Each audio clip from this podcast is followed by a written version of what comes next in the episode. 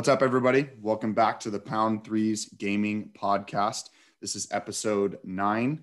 Uh, I have a really special guest this week, um, first and foremost, because the microphone I'm speaking through right now was a gift from him, um, which I honestly was a huge surprise and something I'm super thankful for.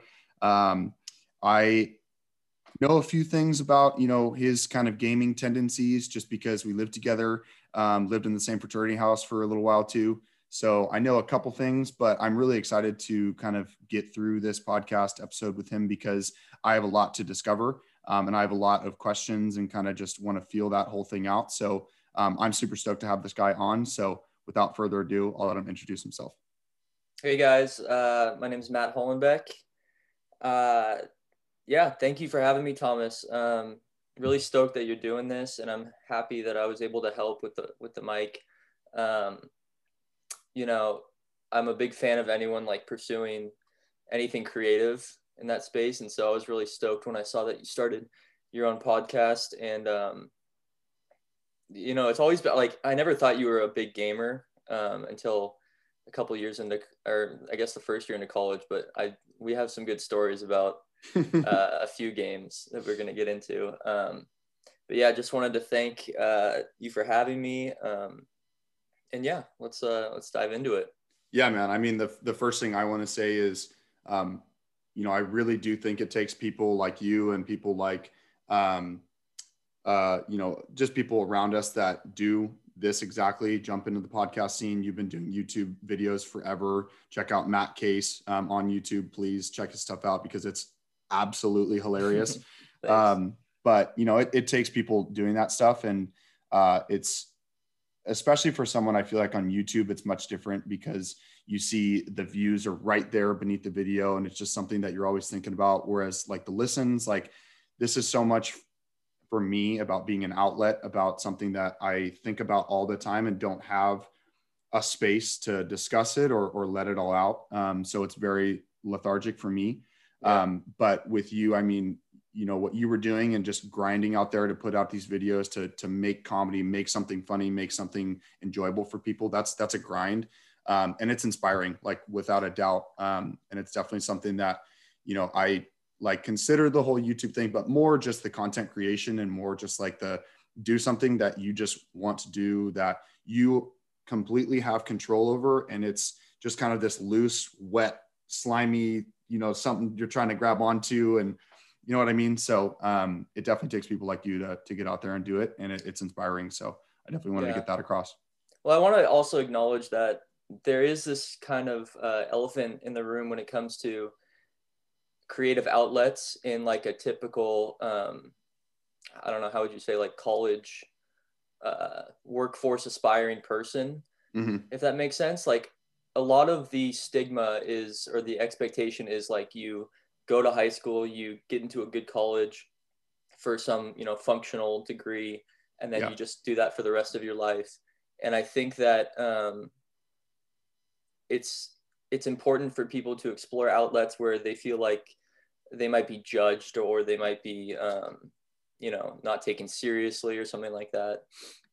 And I think uh, more people need to understand that it's really it's really a good feeling to be able to just kind of like let yourself out there and mm-hmm. uh, put your face out there um, instead of kind of hiding behind the the uh, you know the status machine. quo. Yeah, yeah, exactly. So that's why I really respect what you're doing and uh, yeah, check out my YouTube videos if you guys get a chance. There's some weird ones on there, but I think you guys will you guys will get a kick out of it. So yeah. Yeah. Yeah, man. So let's, I mean, let's dive into it. So um, I, I'm super interested to ask you this question because I can't wait to hear kind of where this goes. But um, it looks like you have an Xbox behind you. Um, I'd like to know like what, you know, what has brought us to that stage right there where you're playing Xbox. Um, and that's, that's what you do. And, and something you mentioned a little bit before this was that, um, you know, there's somewhat of a infrequency to your gaming, um, which I'm super interested to hear about because um, you know, for me, it's it's very consistent. Um, but that's that's just me. So I, I, can't wait to hear your story. But where did this all start for you? Um, you know, what systems? Where was it at? Was it with friends? Was it a personal thing? Um, what is the Matt Hollenbeck story of gaming? Well, first, Thomas, I want to not to divert from your question, but I wanted to Yeah. acknowledge um, a couple things that I heard on your podcast. From Okay, let's get guests. this out of the way. Yeah, let's Yeah. get this out of the way. And it has to do with my uh, inconsistency just to prove that no matter what system i'm on or no matter when i'm playing video games that i play it at an elite competitive level Okay. uh, i want to first address um, spencer shobe who was on your podcast one of the earlier ones um, talking about his his level of super smash bros um, and he is a good player i will say that Yeah. but he was listing names like Nick Jusky, people that he could, you know, could compete with him. hmm I want to acknowledge that I have beaten him on several occasions. Um, he has a couple broken, broken in quotes controllers um, oh, right, right. that he likes to bring up whenever he might lose, or I mean, just for example, I mean, I don't know if we can get him on the on the on the phone or something, but I beat him twice last weekend uh, without any, you know, Yeah. I didn't have to say anything. I'm not like I'm not like a, a you know pompous gamer, um, Mhm. but I'll beat him. He won't say anything. He'll blame it on the controller. So I just want your your fans to know that Right. um, before they count me out of anything. And then when it comes Yeah. to Wally and his you know FIFA bravado that he just spews blasphemy yep. doesn't mention me one time in the league. The disrespect. people. The absolute disrespect. And he Yeah. knows it too because we spent countless hours playing together, playing against each other. hmm I was a formidable opponent. I beat Yeah. him as well on multiple occasions. Him and Jack Morton. So uh just feeling a little bit disrespected um, Yeah. on the on the platform here, but uh I'm I'm happy to Well, you've Uh, made it known. well, I'm excited to bring my own case for the games that I play. So Yep. yeah. But to answer your question, yes. Yeah. Um, it started out for me. My parents were pretty were pretty strict when it comes to my exposure early on. Okay. Um, started out with I don't think I ever had a Game Boy Color, but Mhm. it was the Advance Game Boy Advance Yeah. was my first, I guess you'd say, system Mhm. handheld. Um, but I would play like Pokemon Red, Blue. Um, I played a lot of Yu Gi Oh on on Nice. Game Boy. Yeah, Yep. I love that stuff. Um, I had that was so Pokemon, you know, obviously is the the biggest trading card, you know, I would say of our time. I mean, there's Magic, which is a whole different uh, segment, but um, Yu-Gi-Oh was totally my thing. That I had all the cards. I had the blue dragon. I had the red dragon. I like that was totally my thing. Um, I remember playing literally on the picnic tables at elementary school with trading cards, um, playing Yu-Gi-Oh. I watched the TV show um yeah that that was my thing i don't know why i didn't get onto the pokemon thing but yu-gi-oh was where i went yeah, I was I was in both of them. I do remember that same thing with the with the cards. People would bring them to school, and Yeah. um, some people actually had like the the wrist thing. I, yeah i was just thinking about that yeah, yeah. With the with the cards laid out. like, fully little- functional like you would actually Yeah. swipe out like the like the t- the tv show yeah Yeah, and a couple kids had like the the map. I guess not a map, but like Yeah. the plain mat, I guess, and they'd like fold it out and you'd play with Yeah. them. Um, yeah, and then I I remember like my mom would bring me to Target on Fridays and she'd let me buy like a five dollar, ten dollar pack, and that was like just opening that pack was like heaven on earth. You're like, you know, what can Yeah. I get here? I just remember looking at the wall of cards and just being like i've got to get blah blah blah card and i'm just gonna i'm gonna try this deck or like i'm gonna try Yeah. this because it was the little paper wrap not paper but plastic wrapped and it's like six cards or there's the decks and the decks Mhm. were just way too expensive quote unquote Yeah. so it's like can't get the deck so i'm just gonna go for it on these little these little Mhm. packs yeah Yeah, so I was big into that um, starting out, and then a big. Re- this is interesting to think about, but a big reason I spent a lot of time at other people's houses when I was growing up was because of their systems, their gaming Gotcha. systems. Um, I never really had friends over because one of the the main factors, like at that age, was playing video games, and I had Mm. no system um, at the time. yeah So I had a couple core friends that had uh, mainly like PS2 Um, and then I had one friend that had an actual physical Xbox, which was like the holy grail to me. Yeah. Because I'd only seen Halo on like not even like I don't I don't even think YouTube was around back then, but like hmm just heard about the Xbox in some like far Yeah. off land, and uh, yeah. I'd never seen any Halo gameplay. I just heard people talking about it. hmm So I went over there and watched it, and it was just like a whole new realm of gaming for me. Yeah. Um, so my personal exposure was limited to Game Boy initially, and then Mm. I was lucky enough. I have actually a really interesting story about a GameCube. okay. Um, and this might be like tainted by my memory, but okay. I think it was probably like my 11th or 12th birthday or for Christmas. Um, I was Mhm. like 11 or 12, and I wrote a letter to. I Uh-huh. still I still believe in Santa, Yeah. and I wrote it and I asked for him to put a GameCube on top of my bunk bed for Christmas morning. And I didn't tell anyone, didn't tell my parents, my sister, and I burned the letter in the fire. I didn't tell anybody. And I woke up on Christmas morning with a GameCube on top of my bunk bed. And all the other presents were under the Christmas tree. Completely magic. Yeah, I guess. I don't Yeah. know what happened. Yeah. But wow. yeah. But GameCube was my first console, physical console. Um, Mhm. And that I felt isolated honestly because Yeah. I didn't know anyone else that had a GameCube. Mhm. Um, and as you know, there's really no like violent games on GameCube. Um, Yeah. Nintendo just doesn't really.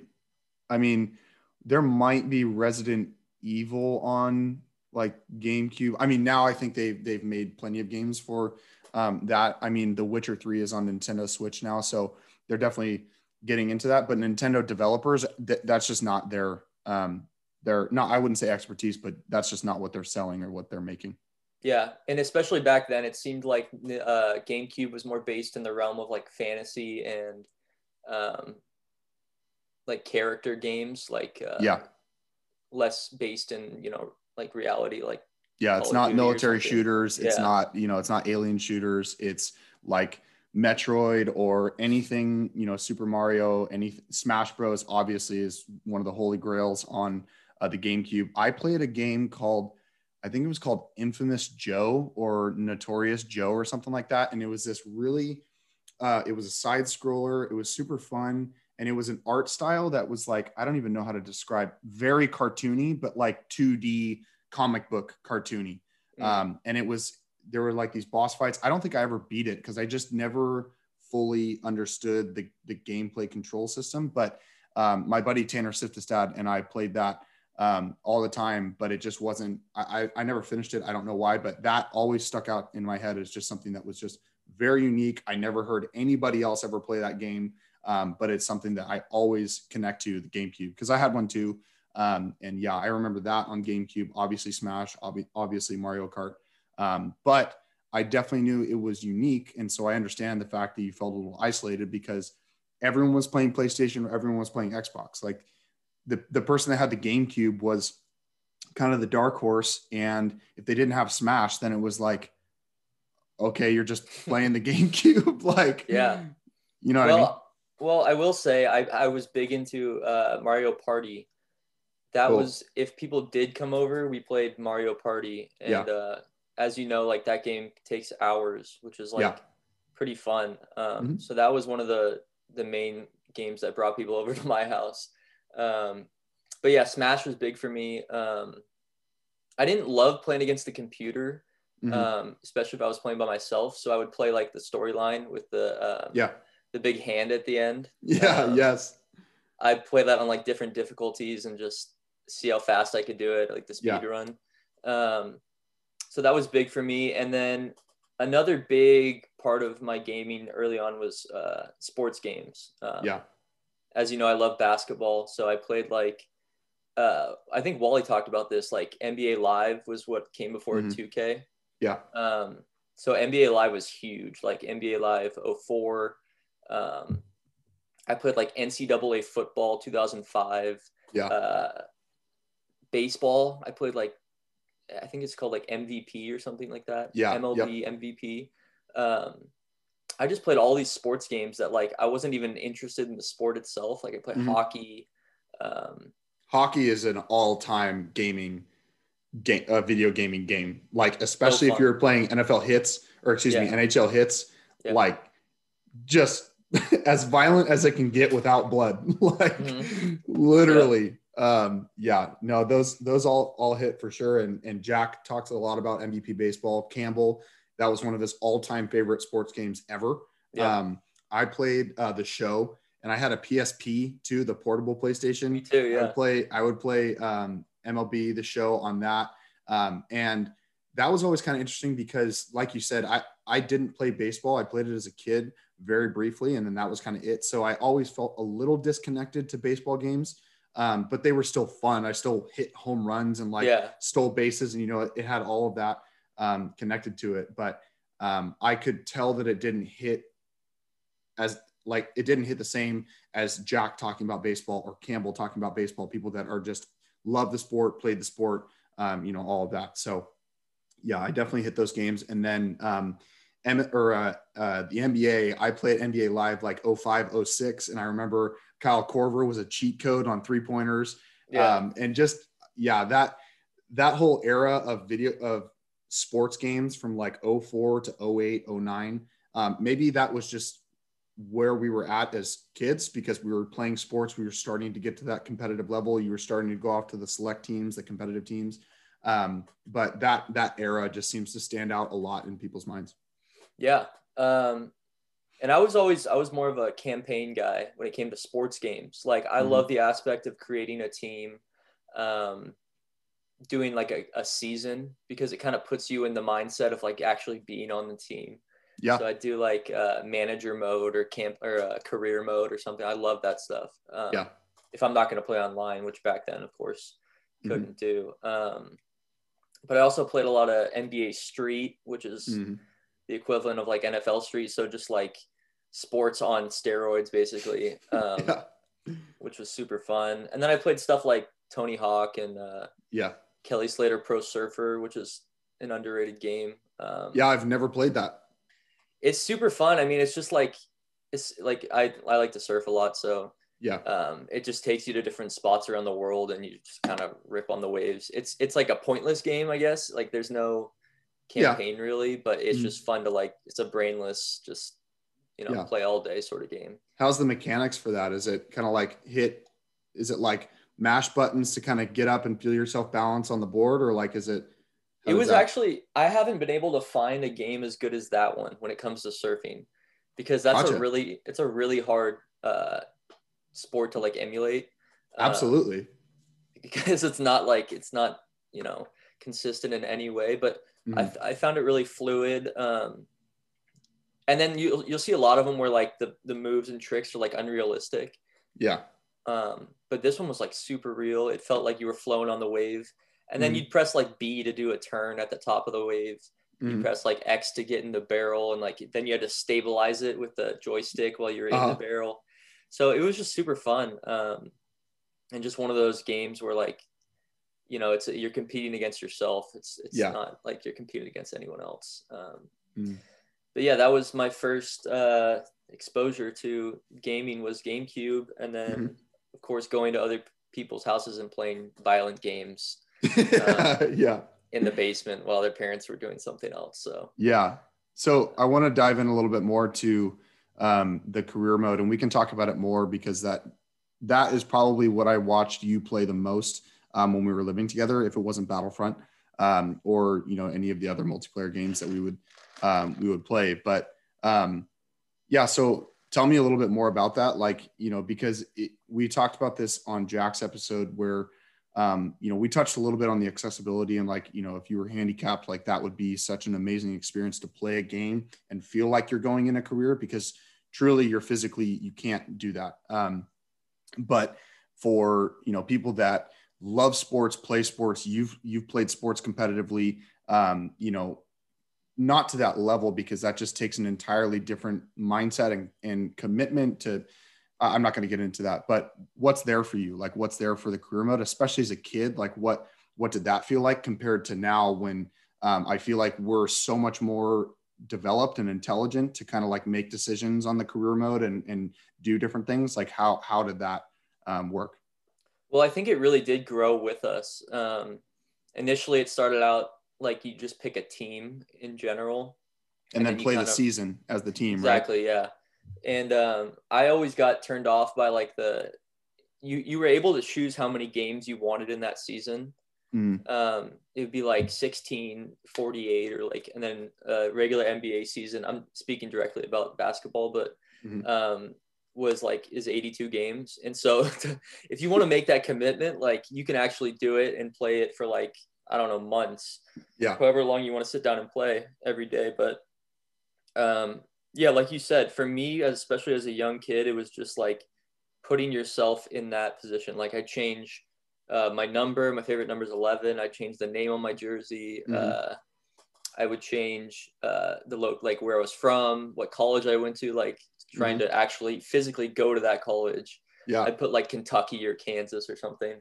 Yeah. Um, and then of course you can change uh, how they look and stuff and Mhm. customization, which now is insane. Like Yeah. on 2K21 they have full facial recognition. Um, Oh wow. yeah, yeah, I did it uh, a couple months ago because I have 20, 2K21, Mhm. and they you use your phone. You go on the NBA app and you take a you Wow. take like several photos, and it like scans your face, Mhm. and then it puts you in the game. Um, and it's really oh my accurate. God. Yeah, I'll send you a picture of my guy. It's, Okay. Uh, it's pretty. It's like pretty darn accurate, um, Mhm. which is really awesome. But yeah, like just just like you said, just getting in that, um, being able to get a taste of that, like I don't know, that lifestyle. Even though it's Yeah. like so fancy, like it's such a Yeah. fantasy. Um, it's just cool to like immerse yourself in what, uh, for me, especially as a basketball player, could have been.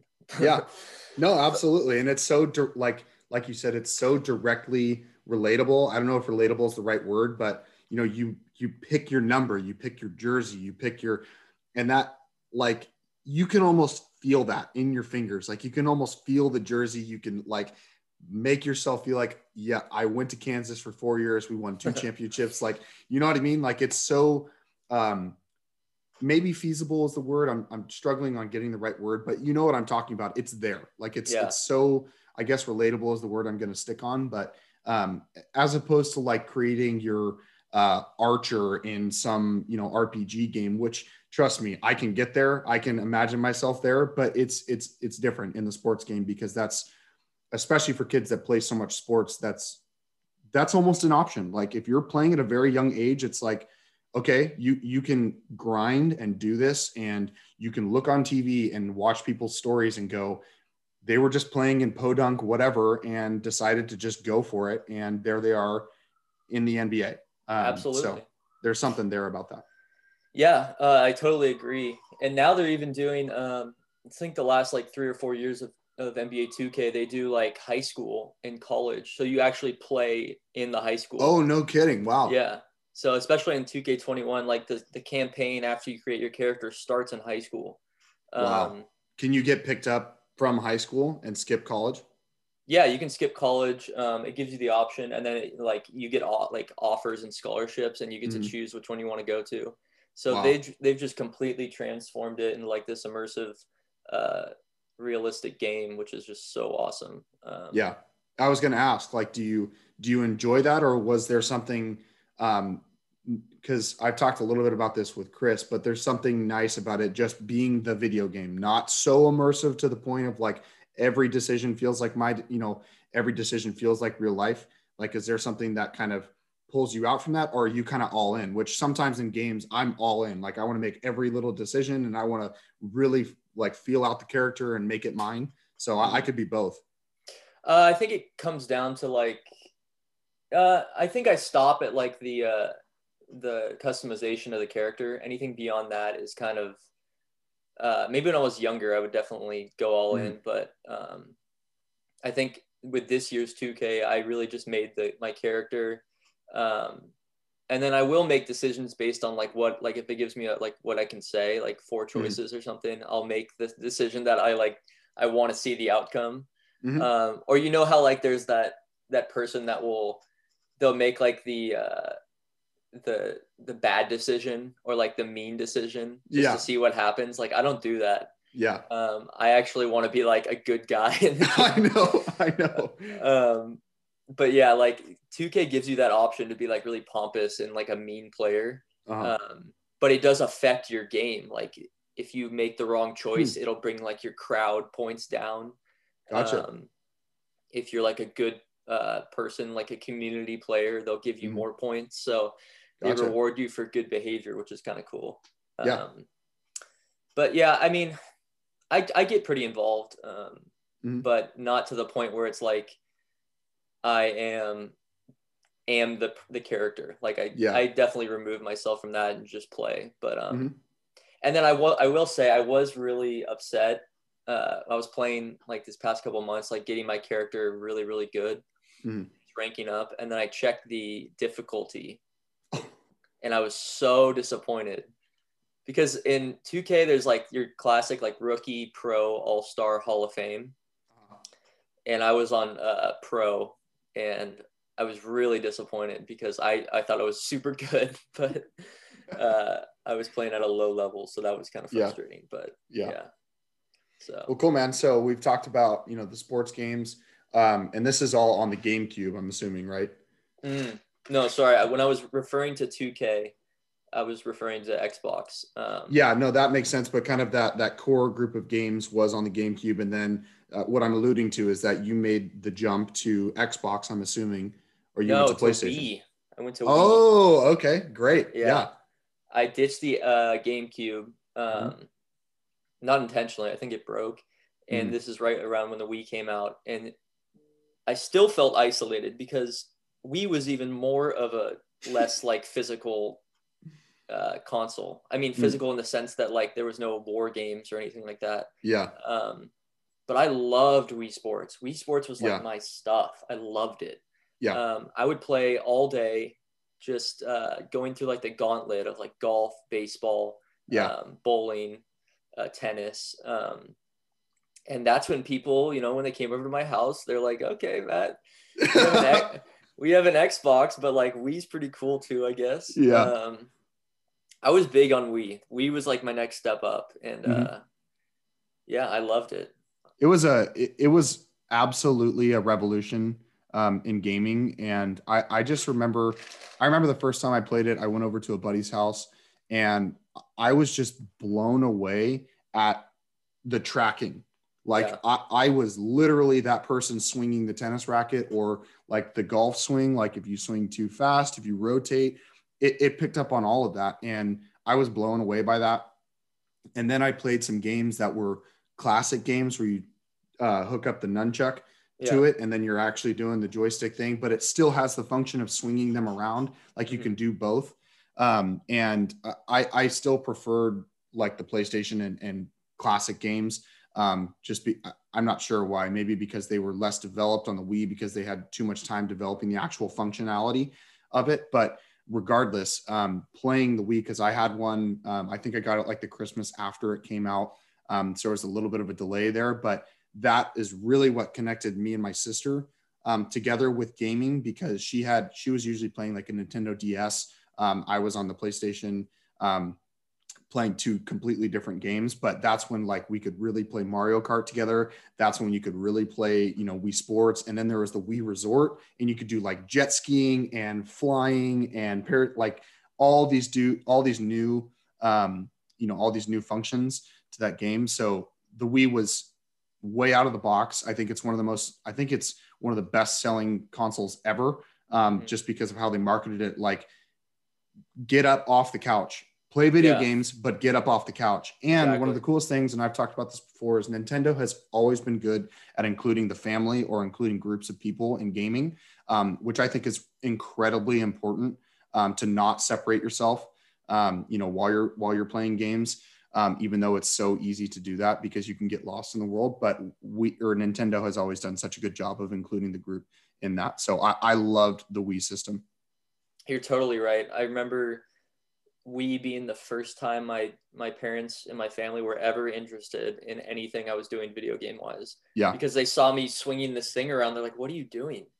And I got my parents like I would play uh I would play golf, Wii golf with my dad like every day. Yeah.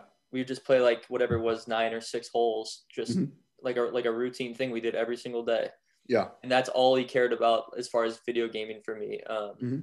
Didn't care about the GameCube. Didn't care about when I got the Xbox. But Wii was like a family thing, and you're so Yeah. right. Um, because it's not even so much about like video games uh, at its core. It's just like like you said, like just doing an activity, and Mhm. like people were so intrigued by like the sensor aspect of it Yeah. um, that it brought like so many people to play. Mhm. But I will say that it the the place where we lacked is they tried to put the sports games on it, Mm. and I think they did a really poor job of that. hmm Like, because I went from GameCube NBA Live to Wii NBA Live, and it was so much worse Mm-hmm. Yeah. on a Wii than it was on the GameCube, um, which was really disappointing to me. But Yeah.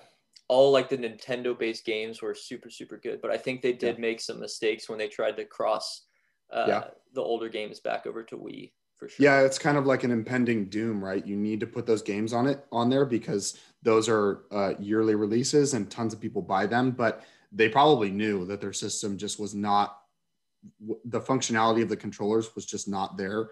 Um, Yeah. And if you have, it's always like a, you know, or the person sits down with the controller and then it's a shitty controller compared to a GameCube controller. So it's like you lose your you lose it there. So it's like okay, let's force the function of throwing the basketball into the hoop, but it's like that doesn't register and you miss shots, or it just doesn't like the guy just doesn't shoot the ball even though you're throwing the controller. Yeah, it you know was what I so mean? bad. And then Yeah. yeah. like you said, they gave you that that uh, ability to switch the controls to physical buttons that are like you know a centimeter in diameter. So, um, and then I think they really compromised when they made it possible to use the control the GameCube controller. Right. Um, so it's like you know what what are we doing here? Is this a GameCube or a Wii? You know. yeah. Um, but yeah, I mean, all in all, like that was the next step up for me, and it was it was a really pivotal moment in my gaming for sure. yeah. Yeah. Absolutely. So where do we go next after the Wii?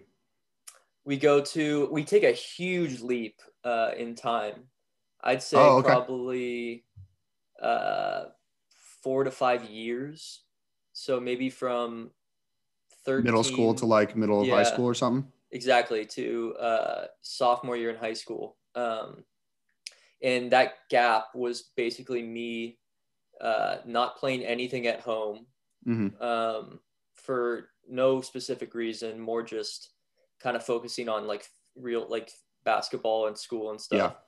And spending all the time at friends house playing uh, on their xbox 360 which was like Mhm. just a eye opener for me. Yeah. Um, and parents were still not on board with that, Mhm. um, especially you know around the time when Modern Warfare 2 came out. yeah. Um, so I would just retreat to my friend's house and just I literally like the reason I knew how to play those games when I got one myself was just from my friend's house. Yeah. Um, and yeah, that's uh, that gap was me kind of just taking a break, Mhm. um, playing games here and there, and then I, I, I can't remember. I got really sick my sophomore year of high school, like super super sick, okay.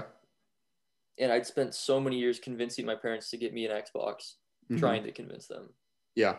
And they finally gave in because I was just like so sad and sick. On your deathbed, like Yeah. this is my last wish. Yeah, Just well- get me the Xbox. Well, they put me on the couch like downstairs for some reason because like they could help me out, like feed me easier. yeah, yeah, I I was gotcha. really sick. Right next to the kitchen and much easier. Yeah. Yeah. And I didn't have a console down there. Um, and we didn't have like DVR, like there was no smart TVs yet. Right. Um, so I was just watching TV all day and I was Yeah. super upset about it. And I finally convinced my parents to get me a, uh, the Xbox 360, I guess. Yeah. And from there, it was just downhill um, for better or for worse. Uh, I think my first batch of games was Modern Warfare 2. Mhm. Uh, this is all the same day. So Modern Yeah. Warfare 2, Skate 3, Oh, nice. And NBA 2K, whatever it was at the time, probably Yeah. six, or, no, 2K12 or 11.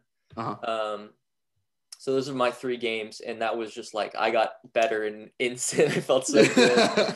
I hopped on. I like I told all my friends. I was like, "We're here, fellas." We're I signed up. My game, my first gamer tag was Baggy Matty Ice Four. Let's go. Um, and that was only because Matty Ice wasn't uh, available. Like that was my my real nickname in real life. But yeah, I hopped on. I joined all my. I added all my friends. Yeah, and I was just like, "Whoa, this is insane!" Yeah, like I didn't even buy a mic initially because I forgot that that was the thing. just so excited to play. Yeah, and the crossover, like the just the difference, like like the technical difference in graphics between like GameCube, Wii to Xbox 360 is just absurd. It's a yeah. whole nother level. It's, yeah. it's, incredible. Um, so I just went ham uh, yeah. on all three of those games. Those are my first three games that that really just consumed my life. Yeah, let's. Uh, I want to talk about Skate Three because um, I would call that a revolution in skateboarding games um, because the analog stick and actually flicking that in certain directions and watching that um, and the graphics were phenomenal. So you know it. There is a special place in everyone's hearts for the Tony Hawk's games because yeah. you know that that was just so much fun and it was so uh, intuitive and you the cut not the customization but how much you could stack on moves and do a grind into a flip and then jump off and then hit a you know there was just so much there but then skate was like no i i want you to feel like you're actually controlling this board and you're actually a skateboarder and the graphics were there um, it, it was a revolution in skateboarding gaming. So get me let's talk about that and how that was for you. And i mean modern warfare 2 we've we've hit that and I, I'll, I'll talk about that all day long. Um, yeah. but skate 3 is not something i've talked a lot about. And i remember my friends being like you've got to get it. You have to get this game. It's just so different and so fun. Yeah. No you you described it perfectly. The transition from tony hawk to skate was um, basically taking it from a fantasy uh, to like reality. Mm-hmm. Um, as far as Tony Hawk had like real life skate spots, mm-hmm. um, but but uh, but skate made it like like they mapped out everything. Like they yeah, it's almost uh, exactly the same as in real life. A lot of these spots. Mm-hmm. And one of the main main attractions to it is there's a like there's a realistic mode uh, or option, and then there's like the more gamey option as far as mm. like the mechanics of tricks. Oh, okay. So you can set it to like real life to where, uh, whereas in a game like Tony Hawk, you can you can do every trick no matter what every single time. Yeah. If you're not like set up in the right spot on skate, or you you have you're in a position that's like unrealistic, you will mm-hmm. fall. So mm-hmm. it's just it's so it's so impressive how they did it.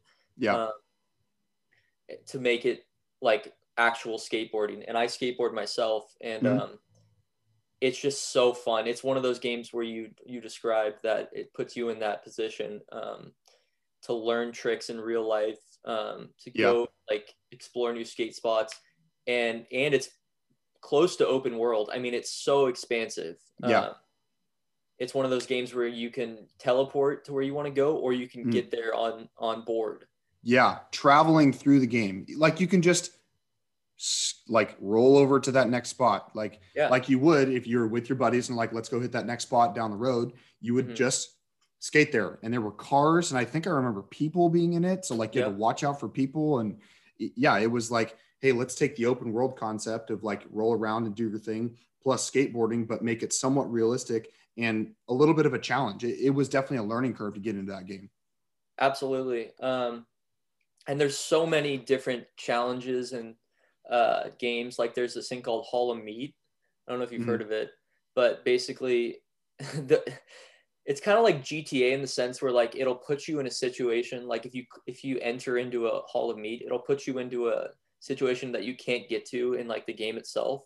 Mm-hmm. So it'll put you like like a thousand feet in the sky yeah. like a, a plane or something or like a you know a crane mm. and you have to skate off and the goal is to get as hurt as possible and to break yeah. as many bones as possible and it's so detailed because when you hit something uh, there's a function where it'll like highlight your bones yeah. yeah and it shows if they fracture or you know if you tear something and then the points rack up as you're falling down these mountains and like As slamming into buildings. It's and that was like attractive in a way. Like that's a part of I don't know what it is. Like I'm not a big fan of violence, but like Mm, just seeing like the ragdoll motion is like yeah. it's it's really like fascinating. Um, Yeah. So they had that. They had like trick battles. They played like skate, which is like horse for basketball. Yeah, and I, I wanted to touch on that really quickly because um, I feel like that was a new function where it was mono e mono. You could play your friend next to you and actually do the move, and it was challenging enough. It wasn't like Tony Hawk's where it's like you really needed to string together a bunch of moves to make it difficult. This was like, no, just do a kickflip. Yeah. I dare you because it actually is kind of hard in the game. And like you said, if you're doing the realistic mode and you had just suddenly adjusted your weight and tried to do the move, you would fall. So it was Exactly. like actually challenging against each other, super competitive, definitely tempers flaring because you couldn't land this simple move. Yeah. Yeah, there is. I will say that there is um, a little bit of an aspect that is that is not doesn't translate from real life in the skate, like uh, the skate. I mean, like horse mode. Yeah. Um, is the like the joy, joystick aspect where like in real life, if you're playing skate, you know in your head what you want to do, so you're Mhm. gonna get relatively close to it. But if you make like a like a diagonal left down Mhm. instead of like a straight down Yeah. for your flick, it'll mess up the trick. You'll do a different trick, Yeah. um, which is kind of like a, a blessing and a curse because it's better than having like a, hey, press A to do a kickflip, you know, Uh huh. because it makes the joystick really important. Yeah. Um, but that was one frustrating aspect of skate when you're trying to copy something and in Yeah. your head you have the idea of what you know you need to do Yeah. but your thumb moves like a half of a centimeter in the wrong direction and you do a completely different trick. So that is Yeah. one aspect that was a little bit frustrating, but overall it doesn't affect the you know the love Yeah. for the game. Yeah. Um, but yeah, there's other aspects like and it skate just blew up on YouTube when people could start recording. Um, Mhm. There's like a huge like 1080 challenge, like how many spins you can do in the air. Uh huh. There's certain locations where you can get the highest amount of air possible Mhm. um, and those have become like like monumental in the game. Like if you talk to like skate heads, I guess you'd call them, like people that are Uh-huh. really into it, and you bring up certain locations or like certain tricks, they'll be like, like yeah, that's coveted. Like only Yeah. very few people have done that. Um, and now Just like have- real life. Yeah, like yeah, exactly. you know there's a there's a stair out there there's like a 12 step or a 14 step that people are like dude you could really hurt yourself doing that but one guy did it so then you're just like i think i can do that i can do that you know Yeah.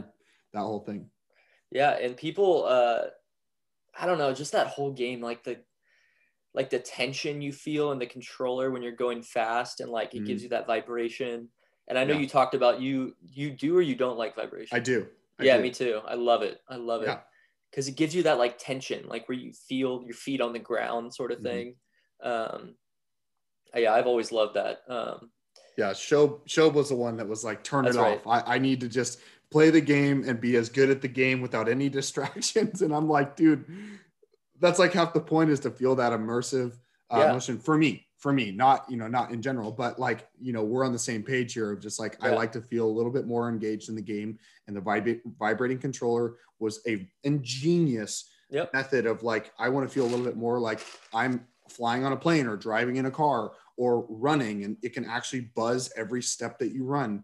Um, i have yet to get my hands on a ps5 controller but i am i am so excited to feel that haptic feedback where now you know as you squeeze the trigger or pull a bow back like it gets harder as it Mhm. goes. It's not like it just shakes. Um, and sounds will do different things to the controller different textures. If you're walking through sand you'll feel the controller feel differently than if you're walking on concrete. Um, i'm very excited for that. Um, Yeah. and you know that would be something that's lost on somebody like shob or i think i think i may be misspeaking but i think jack might have said the same thing. But um, there was one other person on my podcast that said oh yeah i don't i don't really care for it um, you know it's not the biggest deal it might have been wally but anyways um, you know that's lost on them which is not not a big deal they still enjoy the game they still do that but um, that is definitely a big deal for me i definitely enjoy that I wanted to ask you because I know you've played Xbox um, to some extent. and mm-hmm. you're mainly PlayStation. Um, mm-hmm. I personally, I grew up playing PlayStation at other people's houses before mm-hmm. I started playing Xbox. But I wanted to get your take on the, uh, I guess we'll say like Xbox 360 or Xbox One controller versus um, PlayStation in general. Just mm-hmm. kind of more like like wide and fat for Xbox and skinnier yeah. and more protruding joysticks um, mm-hmm. for PlayStation because I have a absolute uh, I I dislike strongly PlayStation controllers. Mm-hmm. Yeah, so um, for me, I it, I okay. So the way I'll start it is um, I actually unearthed my PS3 and I have played some games on it, re- like as of you know Christmas. Mm-hmm. Um, and I grabbed the controller, and that was very uncomfortable. Like yeah. even the step up from you know it being like I think it was a little more vertical to kicked out for the PS5, and the PS5 or excuse me, the PS4 is a little uh, girthier. Um, that was a huge improvement. Um, but yeah, when I played the Xbox, it, I had the PlayStation 2 and the Xbox, and the thing that I always kind of held my or like got caught up on was the joysticks being in different locations. Mm. Like that was always something that was like, I feel like I shouldn't understand that, but it was never a problem when I was actually gaming. Um, so I just got used to the PlayStation controllers, I guess. Um, mm-hmm. And I, I just stuck with that. I think a lot of it was uh, the user interface of the main screen. I didn't mm. like Xboxes. I thought it was kind of all over the place and scattered, whereas PlayStation has always been like a line and you just select what you want and there's drop down menus. Um, so I think that had more to do with it than the controllers. But I would agree with you that an Xbox controller is more comfortable than a PlayStation controller. Um, but that just that wasn't enough for me to go. Yeah, I'm I'm going to switch over. And then you talk about the game exclusives um, that come between the Xbox and the PlayStation, and I I very much prefer the PlayStation games. Um, but yeah, specifically the controller, I agree with you that the uh, Xbox is more comfortable than the PlayStation, but I just got used to it. Yeah. And that was really it for me. Um, and I, I don't think I've ever experienced like hand cramping or uncomfortability on that level playing um, a PlayStation controller, but I feel like people have. Um, I didn't even think about the protruding um, joysticks. That's not yeah. even something that has come into my mind until as soon as you said that, because the Xbox and even the one that I played, they actually had indents on the tops of the the joysticks, and like you said, they're not sticking half an inch up off the off the controller. So, what do you think about that? Yeah, uh, from my early days playing on both consoles at different people's houses. Yeah, I I couldn't play a lot of PlayStation games because of that exact reason. Like the distance between the uh, the joystick on the Xbox and the PlayStation is significant, mm-hmm. I think. And another point I want to bring up is the tension or like the drag. Mm-hmm. So the drag, what seems to me on the PlayStation is a lot less than the Xbox. I, so, I, you mentioning that now, I totally remember that from the Xbox to the PlayStation 2. Yeah. 100%. Yeah, and that makes a huge difference. Um, and that's not customizable. Like you can mm-hmm. change sensitivity yeah. on whatever game you want, but just the ability to like the ability to move the joystick on PlayStation being a lot more sensitive, like just you can throw it around without mm-hmm. any like pushback. Yeah. Um, is a different learning curve and a, a different skill level because um, it has more room for error, I think. Yeah. But Xbox, there is like that that it feels like that ball underneath the, mm-hmm. joystick. It just has a little bit more like it's a little tighter. Yeah has a little bit more drag, so it feels like it gives you a little bit more control. Mm-hmm. Um, and that was a big thing for me. Um, and just like the comfort, like that PlayStation, I think it was two or three that like the bulb on the top is is not super comfortable. Mm-hmm. It has like that. Uh, it's kind of rough and like uh, grady. Um, mm-hmm. It's almost it feels like sandpaper a little bit. yeah. But you're right when you bring up the Xbox, the indent, the little like the little yeah. cup with the uh, just like the little rubber on top. I think mm-hmm. that was more attractive to me. Um, you know, now that I think about it a little bit more. Um, specifically in Assassin's Creed, you have to um, there's a lot of parkour, especially in the older games. The newer games, you just have to literally move the controller, the stick forward, and you just climb a mountain, go through a valley, um, which I think is is a loss. But um, the older games, you had to run along things, especially if you're chasing people, and I would constantly watch my thumb slip over, and then I'm all the way up here, and I have to like readjust as I'm doing those chase scenes that might have been different if I was playing on an Xbox. So, yeah, you know, that's definitely something that is measurable now that I'm thinking about it. Um, that could have been different on a different console um, because that happened plenty of times because you're constantly running forward or, you know, doing certain things.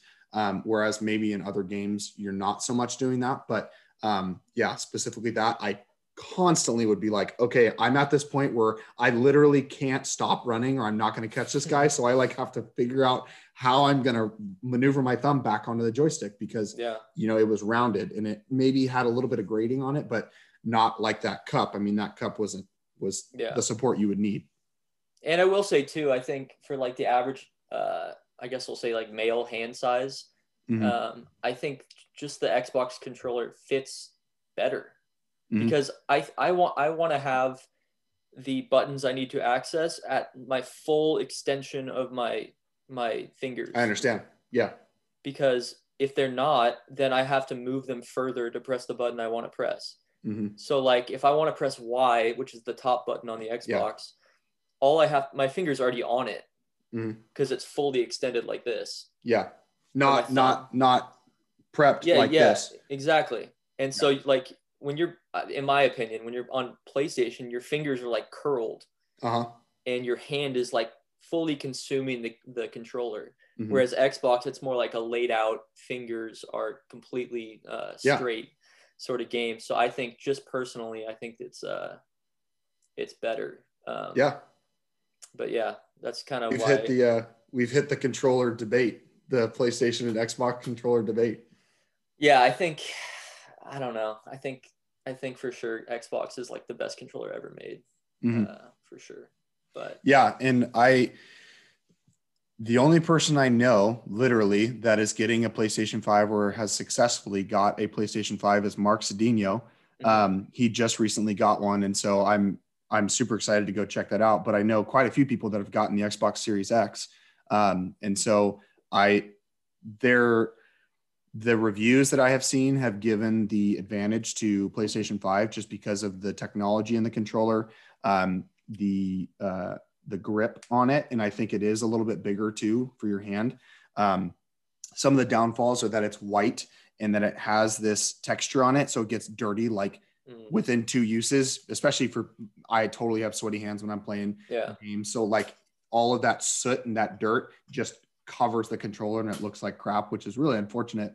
Um, and a ton of people are asking for a black controller, like they always have been. But anyways, um, I, have I've heard that they've tipped the scales to the PlayStation controller, and I think most of it has to do with the tech. Um, but now that we've had this conversation, I'm going to go back and look at both of them online and see the cup on on the uh, on the joystick or yeah. you know reviews about the drag because that's totally substantial and something that's that I do in games just to kind of like slow down and immerse myself, especially in open world games, is just let the character walk through the world and let the world just kind of happen around them. Um, and with a PlayStation controller, if it's very little drag, it's difficult to not be on a full run mm-hmm. where the, the, the joystick is uh, completely forward or backward or whichever direction. Whereas on an Xbox, it's easier to feel that tension and control that midway between not moving and fully running. Um, and that might be easier on an xbox which is something that i like to do to feel myself immersed in a world um, as you're you know just kind of traversing through it. So that's another interesting little check mark next to the xbox controller of just like there's some more customization for the gamer um, to do something. And then you think about very competitive pvp like first person shooters like being able to control your character without that slip up like is everything you know? And we're not going to take into account pc gaming because that's just a different animal but you know the controller the thing that we i i would say people that have played games for their entire lives love just picking up that controller and playing that game versus the pc which people can argue all day that you have more control and stuff and i i, I would totally agree Um, but for people that prefer the controller, um, that's definitely some interesting points for the Xbox controller. And I want to hear, or I want to reinvest myself in the the debate between the Xbox Series X and the PS5 because I, I have a new perspective on it now. Do you know what happened to the PlayStation 5 rollout? Because I heard it was abysmal. So um, yes, so this is what I know from just kind of things that I heard. There's a lot of things that happened. Um, they they tried to do a pre-release like a, a, pre-order system and i don't know if they were just not prepared for the volume or if the system that they had set up was just poor um, but people had a, a, really hard time just even getting a pre-order um, and again i don't know if this is a supply thing like they just didn't realize how many people wanted the system or if the pre-order systems that they had set up like in the warehouses and the factories like if you pre-ordered on walmart that that still goes to the same factory that Target or GameStop or whoever goes to. Maybe that system was faulty, but people have a really difficult time pre-ordering the game or the the console. Um, now people have a really difficult time buying them. It's like Coachella tickets. Like mm-hmm. as soon as Target releases the fact that they have 20 PS5s, it's bought almost immediately. And one of the biggest controversies right now is the automated bot systems that are buying the PS5s for scalpers and they are scalping PS5s for thousands of dollars because people can't get them through their normal suppliers. They're buying them on eBay, on Craigslist, um, on you know different different sources, and wow. people are literally paying like twelve hundred dollars, twenty five hundred dollars for PlayStation fives because you can't get it anywhere. They they stopped a bot from buying twenty million units. Holy yeah. moly! Yeah, they they're, so they're just getting like outsourced for more money on yeah no it's it, in that's one of the biggest um, problems we're facing and it's like i understand the bot thing you know i think you would be able to tell the difference between someone who logs in and and clicks pay uh, as opposed to a bot i don't really know that for a fact I, i'm sure there's a difference but you know if you're a scalper and you're just that's all you do because you need to make a bunch of money you could just have a few desktop screens open and a bunch of tabs open and just consistently be clicking buy or whatever. Um, but yeah, and and people have interfaced with these scalpers and they're like, no, I don't feel bad at all. Like I'm just trying to make some money. Like it's this or that. And and people are like, how could you do this? And there's legal action going on. Um, you know, people are suing uh, them, and there's criminal lawsuits going on. But um, so there is a different, a, a, few different things that happen to that that rollout. Um, the most criminal and scandalous being the scalpers. But um, even before that, I, I, don't know why they didn't have a, a system like, I don't know, uh, do it like uh, when people drop the newest sneakers, like, or when, when you do a Coachella ticket release, like just copy that model. I don't know, like yeah, make it better because it, it's in completely in your interest because you know yeah. the PS4 kicked the Xbox One's ass in sales, so you know people are going to get it. Um, yeah, I, don't know why that all happened, but that's what I know um, about that whole rollout. It's interesting you said you explained that because it's what what you described about uh, people flipping them is going on right now in the, the card community, the trading card community. Okay. Um, where I'm I'm kind of boots on the ground in that because I do collect some basketball cards. Oh, um, cool.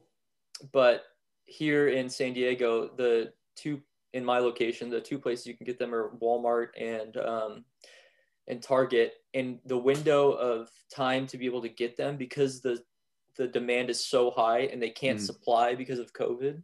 Mm-hmm. It's literally five minutes once a week. You have you have just this huge uh, congregation of people mm-hmm. at like seven in the morning at both locations, like just wow flocking and like fighting over like 10 boxes of cards. Um, and then they'll, they'll hop onto eBay and they'll turn like a, like probably a retail like $50 box into like six, $700. Um, oh my God. For like something that's worth it's, I mean, it's your, your, your chances of getting a good card are really low. Yeah. Um, and they don't open the box. It's literally just, yeah. they grab the box and then they sell it sealed. Yeah, they protect it. I mean, they're not going to open that. I mean, the yeah. the value of the box is so much higher than what's inside of it. Yeah, which is insane. Yeah. Um, so that might be part of the problem, I guess. People just Mm. hoarding these PlayStations and, Yeah. and then just jacking up the price, which is uh it's interesting to see unfold.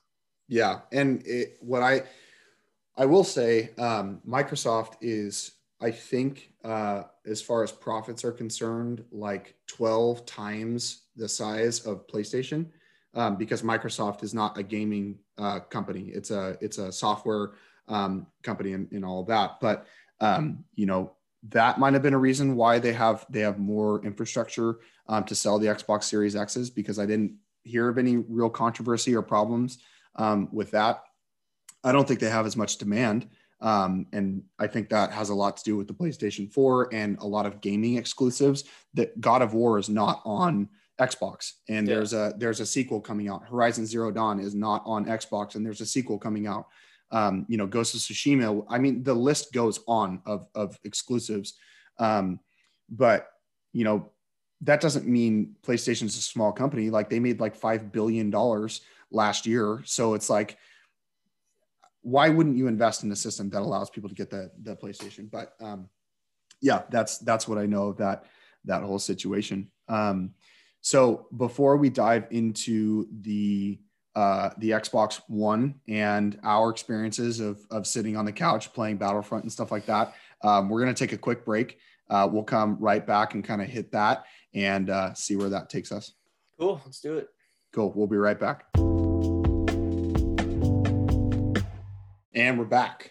All right. So just before the break, we uh, touched on, you know, talking about the Xbox One, um, talking about the old Palomar days when we lived together our junior year um, at Cal Poly. Um, and that's really where I, you know, found out that you were super into 2K. Um, we definitely played a bunch of Battlefront when that when that came out. Um, and I, I'm not really remembering uh, some of the other games that we had, and that was um, that was that was actually wait that was on a PlayStation because of Chris. And did did any of the guys have an Xbox there? No, they had just- a Wii. I think had the- Charlie or Spencer had a Wii. Yeah, it was a PlayStation. Why was I thinking that was an Xbox? Because I know at MVP, um, Spencer got the Xbox, and you know he had it there. But I Who thought had 2K? Someone had 2K on that main TV. That was Chris. Chris Oh, had okay. on the PlayStation. That's what. So I yeah, I played on his on his PlayStation for sure. yeah. So let's yeah let's hit that because that's really where I found out that you were into that and you would play. Um, so you know at that point, did you did you bring a system to college? Did you have anything like that, or or where where did where did it stop for the 360? Um, Yeah. Was that at some point in high school? Yeah, uh, it was, and it was probably like late high school when I stopped uh, on the 360, and I didn't have an Xbox One until we moved into MVP. So whatever that summer was, that's when I got it. Uh, when I had knee surgery, so much like the Oh sick, yeah, the sick uh, spell that I had sitting on the couch, I bought an Xbox for uh, surgery, but yeah, um, yeah, uh, I think Battlefront was really what kind of brought us together uh, as Yeah. far as gaming initially. Um, I was big on Battlefront. I believe it was yeah. There's only two, right? yeah. Um, so the first one I played at my friend Kyle's house like hmm all day on PlayStation when I was younger, Yeah. and that was just revolutionary. Um, yeah. I had played. There was actually a few games. Um, maybe one on GameCube. I can't remember what it's called, but it was like a, it was a, a Star Wars game. Mhm. Um, but besides that, and like Lego Star Wars, like Mm-hmm. this was just a whole different level um, of battle. And like, yeah. if to me, it was it was Call of Duty basically, but everything I ever dreamed of in Yeah. the Star Wars realm. Um, Are we talking about the newer one or the original one? The original one. Yeah. Um, I think that it was just such a good game. Like Yeah. just that loading screen, like the yeah. You know what I'm As talking about? Zoomed in. Yeah. yeah. Like I still remember that uh, to the full extent, and Yep. um, just like the perks, kill streaks, all that stuff was just Mm-hmm. so awesome. Um, I mean, they. I. I just feel like they made the sandbox you versus AI, but capture the Star Wars world. They just knocked it out of the park. I don't know where that came from. I'm sure I can find that out. But like when that hit, I played Battlefront just dozens of hours, maybe hundreds of hours, and then Battlefront 2 came out. But you know, sticking on that one, like you were a stormtrooper and you were you were on Hoth and you were literally sieging the rebels base. Like it, it just everything was perfect about the nostalgia, but also the functionality of being that person. And the gameplay was fantastic. You know, having the different character classes, so you could go in full assault, or you had the heavy trooper or the sniper. I loved the sniper, um, and then you could have the officer as well. You know, and kind of control the battlefield. But um, oh my god, those those two first battlefronts were yeah i mean you hit it right it was a great functional shooter but it had star wars and mm-hmm. they nailed it and i think they did uh we'll talk about two right now when we played together um mm-hmm. i think they did a decent job of introducing jedis as like the ultimate perk mm-hmm. um i still think they were a little op yeah um especially for the ones that were good at it because yeah it, it, seemed like it was either you got so excited that you got a jedi or a sith or whatever and you just get destroyed because you don't know how to protect yourself. And you're like i did all that for this? Like this is brutal.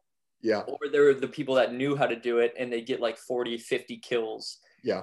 in one jedi. So um, i think they did a decent job of balancing that, but I think it could have been a little bit more uh, harder to get, I guess you'd yeah. say.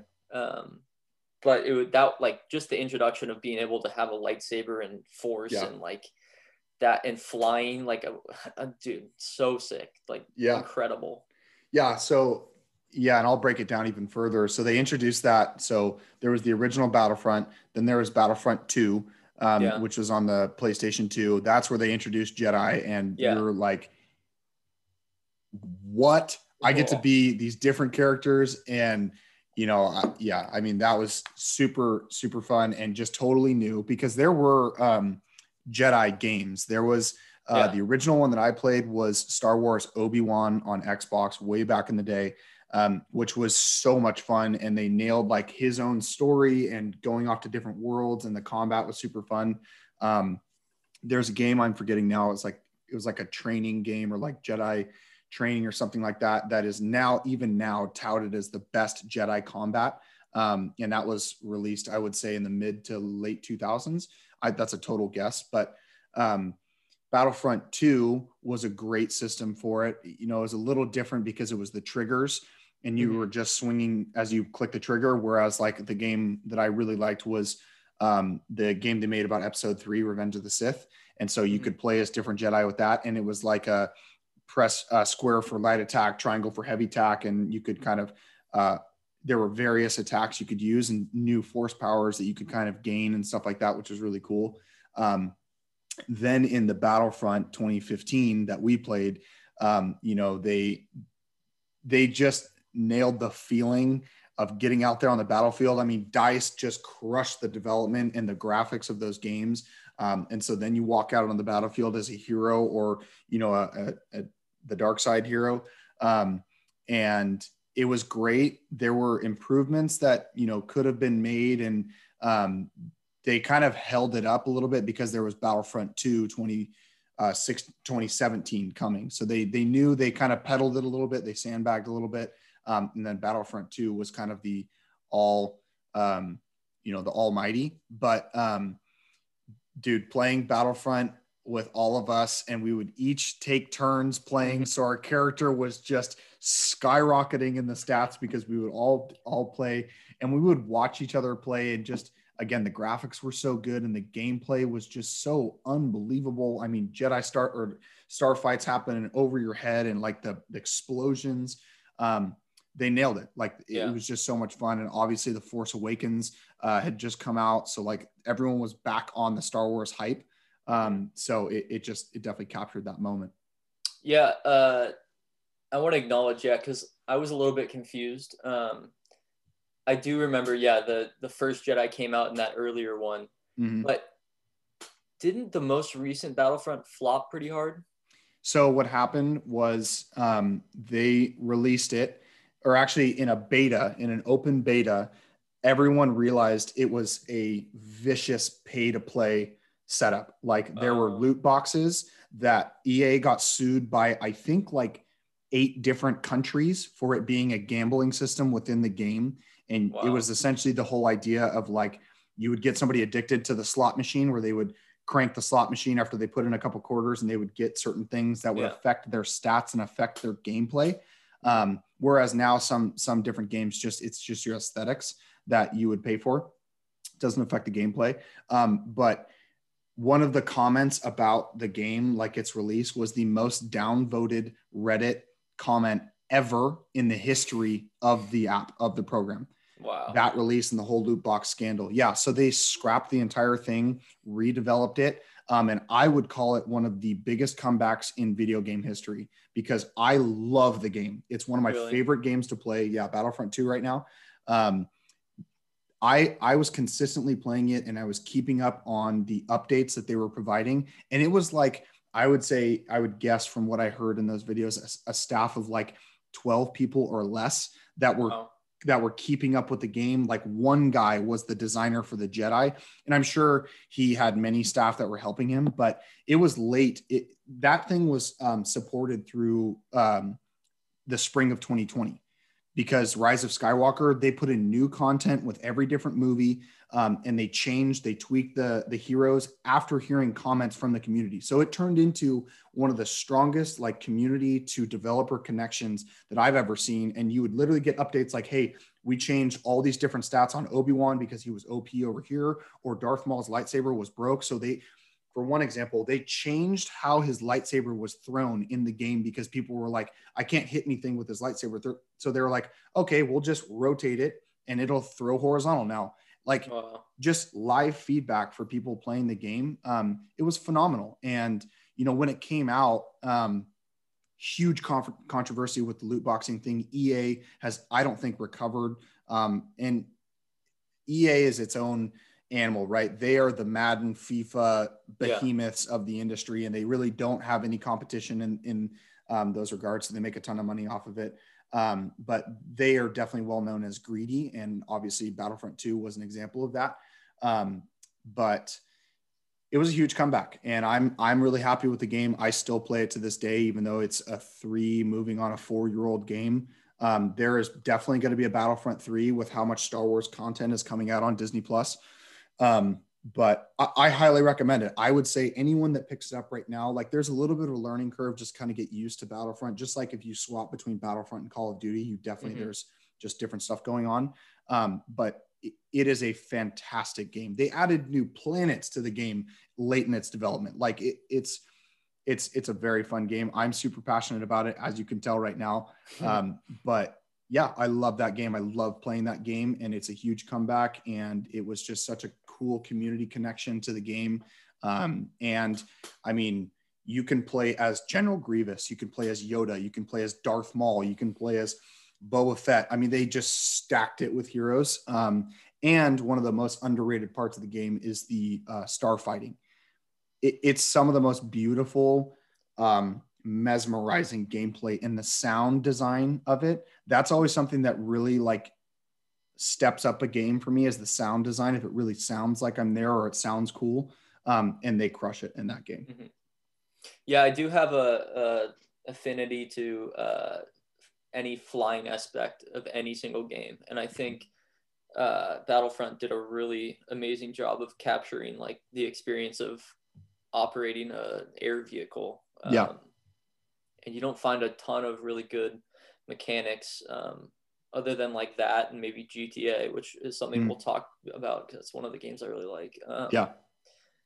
but yeah, I think I think uh, Battlefront and Call of Duty are rivals in in my mind as far Mm. as uh, that sort of and maybe Battlefield. I really like Battlefield. Oh Um, my God. Battlefield Dice is the same developer between Yeah. Battlefront and and Battlefield. And I, I could talk your ear off about that game. I have I have a couple nights. One was with Aaron Wong, Mhm. um, you know, at the fraternity house at Cal Poly, and one was with Sam Ryan, another fraternity brother at MVP at the fraternity house. where we we stayed up all night playing the campaign and then switching off playing multiplayer. And I had our sound system set up and it, you know that big TV we had in apartment seven, like it that that's one of my favorite gaming memories. Both of those um, mm-hmm. separately, and uh, it was all Battlefield. And dude, the just the the look of that game, the feel of the game, feeling like you know, especially because I played Battlefield One, so it's World War One, and no one has done World War One as far as gaming is concerned.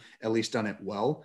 Yeah. Um, it was just it, it, was so much fun. So I, I appreciate that you mentioned Battlefield because that's that's a series that I feel like is kind of swept under the rug for from a Call of Duty standpoint. But if you told that to a Battlefield fan, they would cuss you out because it's like it. They would tell you a hundred different reasons why it's better than Call of Duty, and most of most of those reasons are right. Yeah, I think just the um, I think I played Battlefield Three. That was the only one I played.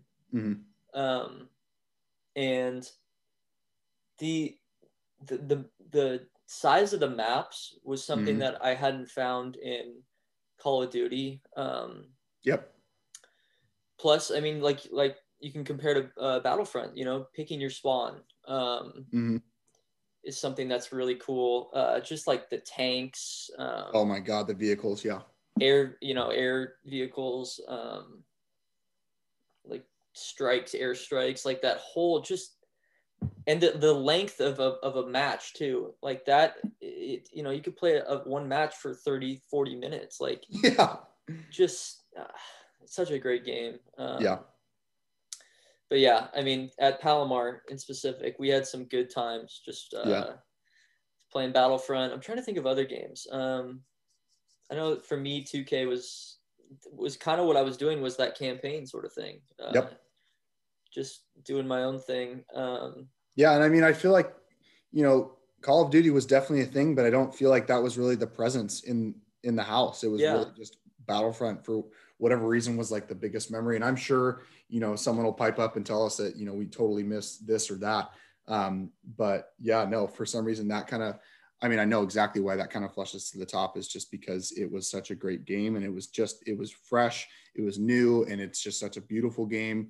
Um, so yeah, no, that that definitely rose to the top for me. But that's where I noticed that you were playing that career mode, and I knew mm-hmm. that you were interested in that. Um, and that's definitely something that we fleshed out, and I'm really glad we did because um, I don't know a whole lot of people that play that mode. Um, definitely, plenty of people play that game, but mm-hmm. as far as like actually doing that mode, you're definitely the person that I um, saw doing that the most. So yeah, um, and I think that time period was on the the uh, the precipice of battle royale. Yeah. And especially me myself, I was waiting uh, patiently for that because that's one of the things that I wanted to speak on. Um, okay, let's do it. Was besides campaign for sports games for me, mm-hmm. and besides uh, NBA Live or like like a uh, sort of quick match Call of mm-hmm. Duty multiplayer the one thing that was missing for gaming for me was stake, mm-hmm. like not meat steak. But, no, I know what you got. yeah. But the like the do or die, all or nothing. Yeah. Aspect of being the champion with the highest reward. Yeah. With the uh the most uh just everything on the line, and I hadn't found that. There was it didn't exist before mm-hmm. Battle Royale for me. Yeah. Um, so when I saw, you know, I'd go on YouTube and I'd see like uh, PUBG or Player yep. uh, Unknown Battleground was starting to make its rise, um, mm-hmm. like 2016, 17, something like that. Mm-hmm. I was so invested in it, just watching. that was like when I started watching YouTube videos. Okay. Um, and then there was like DayZ, just mm-hmm. these like huge maps, like like couldn't even cross the whole thing without yeah. a vehicle. Um, and there's one winner. Yeah. And that's it. It's you win or you lose. Yeah. And that I think was just groundbreaking in in the gaming industry. Mm-hmm. Um, so I'm I'm I'm willing to dive into that. And you know, I played a ton of Fortnite. Yeah. Um, no, I'm so. ready. I mean, because um, I think that whole aspect, it was very similar to when I got into online gaming. Um, mm-hmm. I was hesitant Um, wasn't necessarily my favorite thing to do. Um, and I hardly played um, Fortnite, but I watched a ton of it. And, you know, then there's like Overwatch, which is um, highly competitive, team on team, um, very fleshed out, very good developed gameplay system. Um, but yeah, Fortnite, I just never got into, but it, it was it was the game. It was the mm-hmm. battle royale game. There was PUBG, but me saying that is exactly how it went. It was Fortnite. Oh, and there's also PUBG if you want to play that. You know, it always has been that. Mm-hmm. Um, but the amount of hours I've watched uh, you play, Dalen play, Show play, and you know, it's all on the line. So like emotions are flying. I mean, it's like if something goes wrong, if your build, your wall didn't make it in time, or you were shooting somebody and they did something, I mean, it was like, are you kidding me? Well, for me, so before Fortnite even came out, it was PUBG was the was like the one that broke the surface. Gotcha. Uh, it, like in the community, I mean, there was more niche games like DayZ. I can't remember what the other one's called, mm-hmm. but very similar. Oh, um, CS:GO yeah csgo um there's a few more that are just mm-hmm. like they're more like underground. Yeah. Um but when pubg because no one had there was exton had a, a computer mm-hmm. uh, and then maybe one other person but pubg came out initially on pc only. Gotcha. And exton got it. Mm-hmm. and i i sat up in his room for hours playing this it, is another was, brother at the fraternity house. Yeah yeah. And it was so hard. It was it's such a hard game to learn on PC. Yeah. Um, but then Fortnite was released, and I didn't really think much of it because it seemed kind of uh, cartoony. Cartoony compared to PUBG, which was like real boots on the ground war. It yeah. seemed like, but it just it took the world by storm. Like it yeah. was insane how addicted I was to Fortnite. um, just hours and hours of of getting you know 13th place fourth place yeah. just going for that victory and just the feeling of winning a game. If even if you have like two kills or something it's like it's unlike anything else i've ever experienced in gaming. Yeah. Um, and i think they nailed it mm-hmm. with just just the ability to uh, you know you can track your wins. It's mm-hmm. like you compare with how many wins you have in fortnite you know? Mm-hmm. how many solos how many duos how many quad wins. Yeah. Um, and just that like the eliteness of being like the best of the yeah. best because and it really affected how i saw call of duty because mm-hmm. i go back to call of duty and i'll play like a 10 minute game and i get like a nice kd but it's like what's it worth you know uh-huh. you have a nice kd you won the game but you don't really get rewarded for winning a call of duty game right uh, but just the badge of they put badges basically in in Fortnite. You win a game, you get a different colored umbrella, so everyone knows yeah. you won. Mm-hmm. It was just it was top of the line, like one of the best games in yeah. my mind ever made. Yeah, yeah, absolutely, and just that bleeding edge of just like you know in it's so funny how it's juxtaposed to how cartoony of a game it is you know what i mean it's like it doesn't look like a game that you would want to throw your controller through the screen for, but that's yeah. what you want to do if you lose. Like yeah. it's just it's so competitive and it just it got that because you're building, you're looting, you're getting shields, like you need to make certain decisions. Where are you landing? That all depends on what's going on with the um, the cloud that's coming in. So um, no, they they they perfected it, right? Because mm-hmm. PUBG was out there and they perfected it. And then uh, games were like, we have to yeah evolve to get to this mode. I mean, Call of Duty did it, of course. Battlefield did it. Um, you've got uh, Apex Legends, which was just released out of literally nowhere. Mm-hmm. Like no one knew it was coming out. It was just released. Start playing. Um, took you know took it took the industry by force.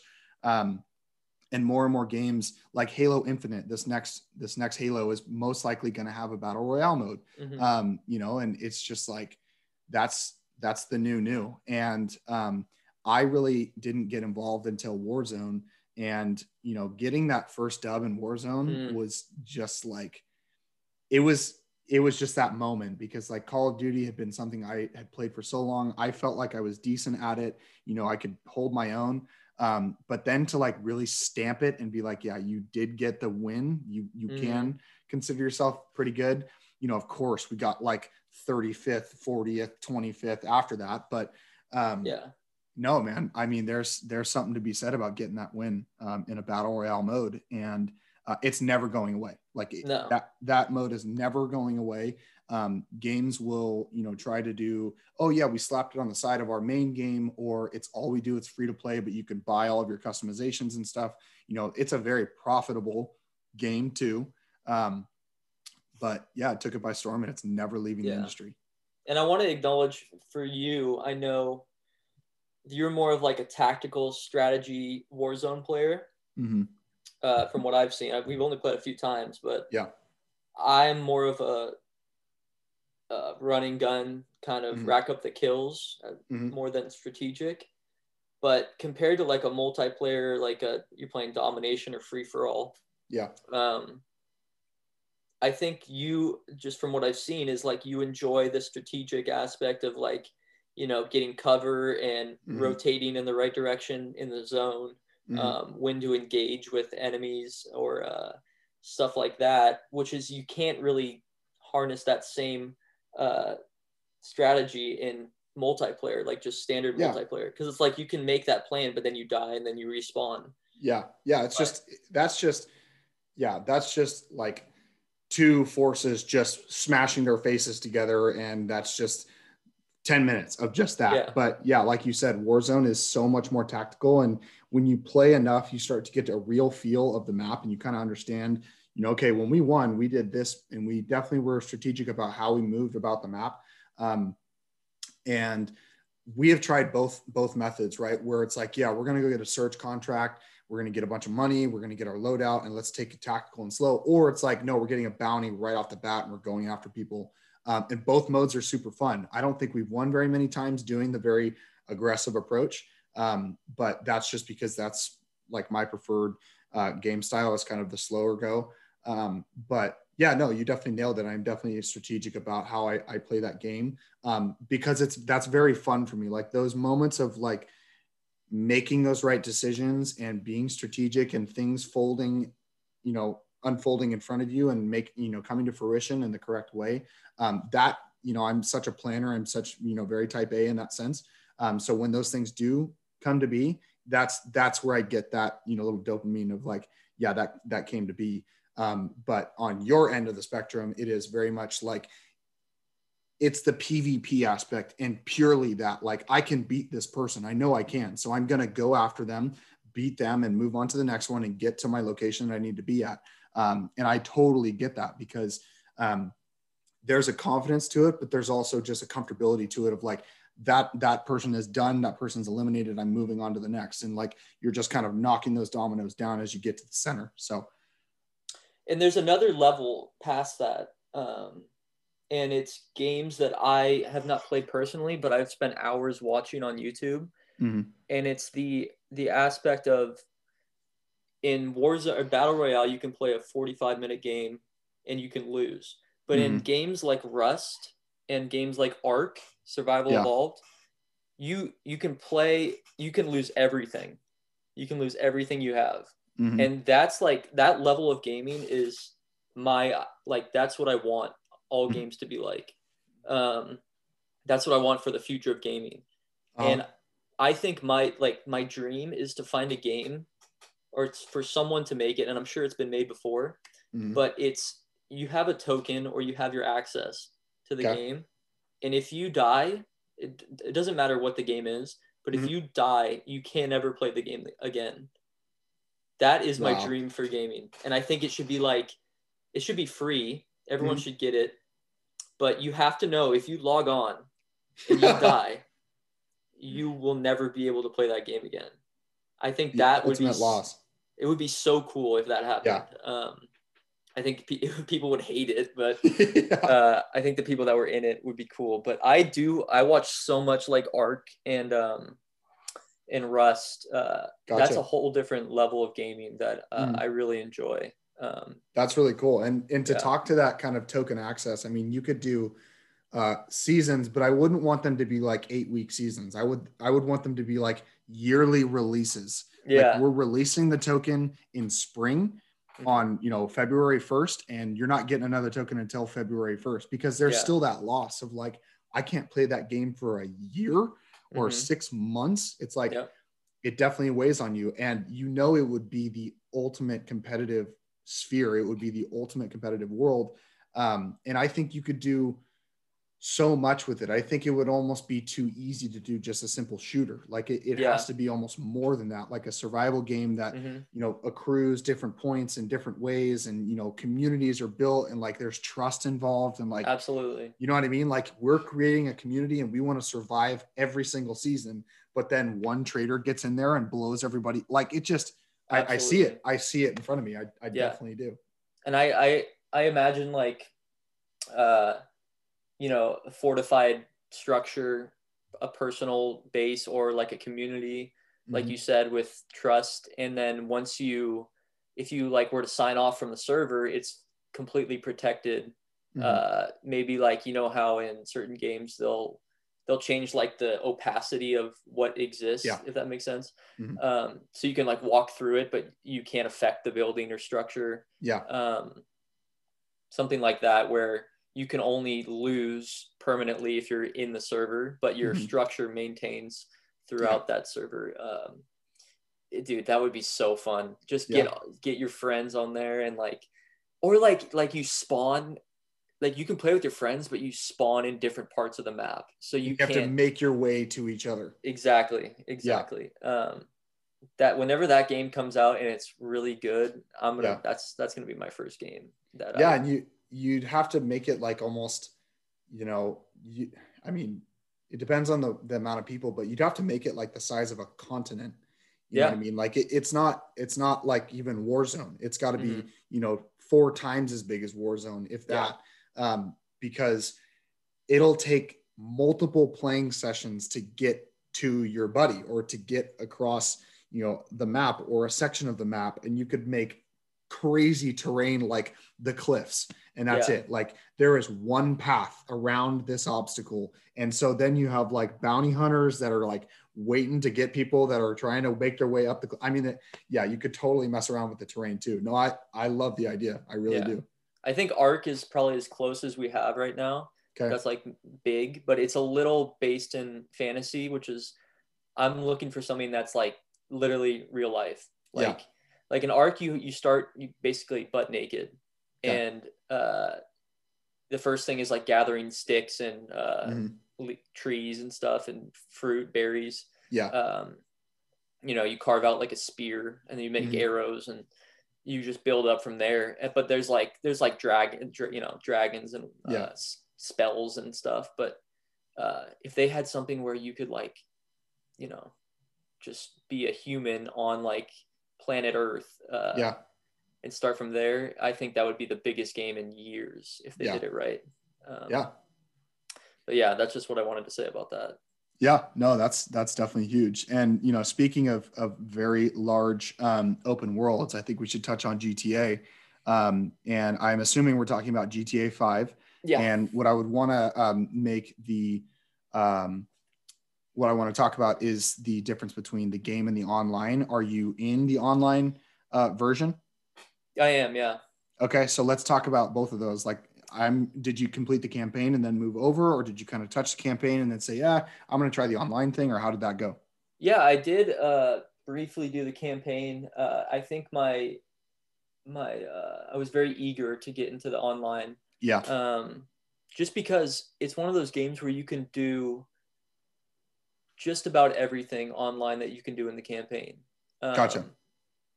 Whether it be, uh, you know, interacting with characters, um, using some of those challenges that are exclu- usually exclusive to campaign, right? Mm-hmm. You can do in the online version one way or another. Um, gotcha. And plus, just interacting with people, like real people on the street, like that is that is like ultimate fun. Um, yeah uh, I I play that almost every night. Um, uh-huh. Just kind of brainless, like yeah, do challenges, build up my empire. Um, mm-hmm. So I'm almost exclusively online right now. Um, cool. Yeah. So this is this is really cool because I haven't talked to anybody about GTA. Um, it is one of the biggest games um, and gaming series of all time. It is the most profitable game ever. Mhm. Um, just n- like no, um, you know, no, um, it, it is that uh, Fortnite doesn't even touch it. You know, like Star Wars games don't even touch it. Um, so I want to hear a lot about it because I play um, Red Dead Redemption 2 and Red Dead Online, which is same company, Rockstar.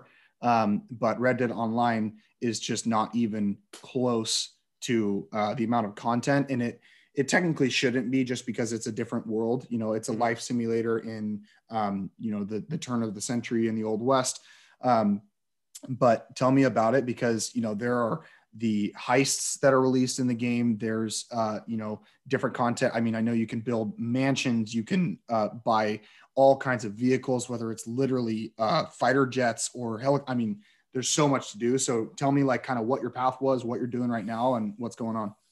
Uh, well, I was behind the ball as far as uh, getting into it late, um, which is an issue. It's not like um, other games where you know everyone starts out at the same level no matter where you buy the game. Like the people that I'm in servers with now have the ultimate arsenal of weapons and vehicles and uh, jet packs and stuff like that. um, but it doesn't it doesn't bother me at all. Like yeah basically i'd first of all let me address this i am a consistent viewer of role play gta okay and it sounds weird it's there's so there's these servers on pc Mhm. where it's i'll send you a link uh, after this but it's Okay. it's complete role play so, so like real life oh i gotcha yeah so it's um i forget what the server's called but basically they designate um you know a group of police Mhm. uh, firefighters, Uh-huh. um, and then they'll designate a group of civilians. Mhm. And there is no, it's there's no ga- there's no gaming. They don't acknowledge that it's a video game at all. gotcha Um, so they they interact as if it's real life. Like Mhm. they'll pull they'll pull people over for speeding, for running stop signs. uh-huh Um, it's so interesting to watch, and it's Yeah. awesome to see how seriously they take it. yeah um but yeah and they have like a little twitter on there so people will tweet like uh going to shoot fireworks off at the at the pier Mhm. um and then like the cops aren't allowed to acknowledge the twitter but everyone Gotcha. can see it like it's they do such a good job Mhm. um and you have to like apply to get in online wow um and so it's just like i love watching those um yeah but that was like one of the attractive things to me was how realistic and how seriously you can take it like there are trolls in the game where you'll just get mowed down by random Yeah. people online Yeah. but just the ability to like drive next to someone on the street and like Yeah. uh you know you can stand next to someone and they won't shoot you but they'll like talk to you in game chat um god i don't know where to start with this but just like yeah open world um from the just from the start is like so appealing to me Yeah. um the ability to not see a location that's in the game yeah is just so awesome the Um, horizon is not the end of the game you just keep going exactly and Yeah. um the time it tra- takes to get across the map whether it be you know airplane car on foot um Mhm. I watch this other guy. He does. He'll start at one end of the map in like a really toxic online server, and his Mhm. challenge is to get to the other side without dying. and just they cut the people they come across along the way are like, it's so interesting. Um, yeah But yeah, uh, it's just it's there's so much you can do in the game. You open the Mhm. map, and there's a list on the right of just Okay. every single possible. They put little icons around the map, and it has like Mhm. heist. Um, it has you know uh, strip clubs.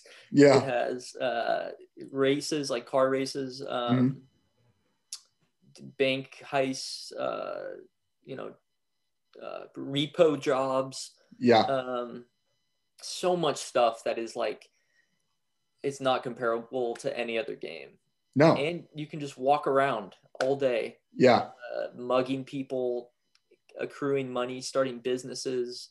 Uh, weapon industries, drug cartels, like it's just the bane of humanity all wrapped into one game, like in Los Angeles. It's just yeah. it's such a great game. Yeah. Um, yeah. No, I don't know. I mean, I know exactly why I didn't get into it early on. My parents were like, absolutely not. You're playing that game. There's no, yeah. there's not a chance. Um, I only messed around with it, I think like once way back in the day. Um, never really got into it. And then, um, but I always saw it. I always knew GTA was a thing, was a big thing. Um, I never, I'll never forget those covers with the like different little people stitched on like a magazine kind of style. Um, but GTA 5 is like just so much different and so much bigger. Um, I've definitely messed around with that where you just kind of like play with your friends, like, hey, go cause some mayhem and see how long you can survive against the police and, you know, do it that way. Um, but it's just so crazy comparing it to Red Dead Online um, because that is only like 24 people on the map in a server at a time. Um, but there are definitely griefers and people that will just literally make you want to quit and never play Red Dead Online again because yeah. they can just do horrific things to your character, like literally tie him up, throw him off a bridge, and you know, or the worst is when they kill your horse. When they yeah. kill your horse, you just feel like, okay, you don't want to just like mess around with me. You want to like hurt me emotionally and hurt me mentally. Like, yeah, you know, it's totally that. And I'm sure there are cases of that in GTA. You know, there's mm-hmm. certain items that you really care about, but yeah, um, it's very interesting comparing the two because same company, um, kind of same. You can tell that it's the same graphics. Um, you know, the same kind of engine, the, the way you can see facial animations and stuff like that, um, but completely different experiences. Um, and you know I, I love Red, Red Dead Online. I mean I, I play it um, decently. I, I, used to play it a lot um, because they introduced roles where you could be like a trader or you could be um, a bounty hunter or a collector. They added a couple roles. One's a moonshiner, so you can actually have your own setup and you can have a bar. You can have people in it. Um, and then they just added the naturalist, which is like you can either be a hunter or somebody that collects samples. So um, there's some cool stuff, but it's so light. Like, and everyone looks at GTA 5 and they're just like, you're a rock star. Like you, you are one of the best gaming companies, and you can't make this a little more full of content. Mm-hmm. So people have have griped with Rockstar ever since the beginning of Red Dead Online. Yeah. Um, just because it's super light on content. Um, but you know, just comparing it to GTA 5, and I mean, you know, where where do you start in the game? Does it kind of drop you off in in a narrative like you're working with somebody, or is it just online? Kind of like, yeah, does it just kind of dump you in? Well, just to acknowledge, like when you load the game, first of all, I don't know about Red Dead, but GTA has probably the longest loading of all time. It's like Dead, li- yeah, it's like five minutes at least.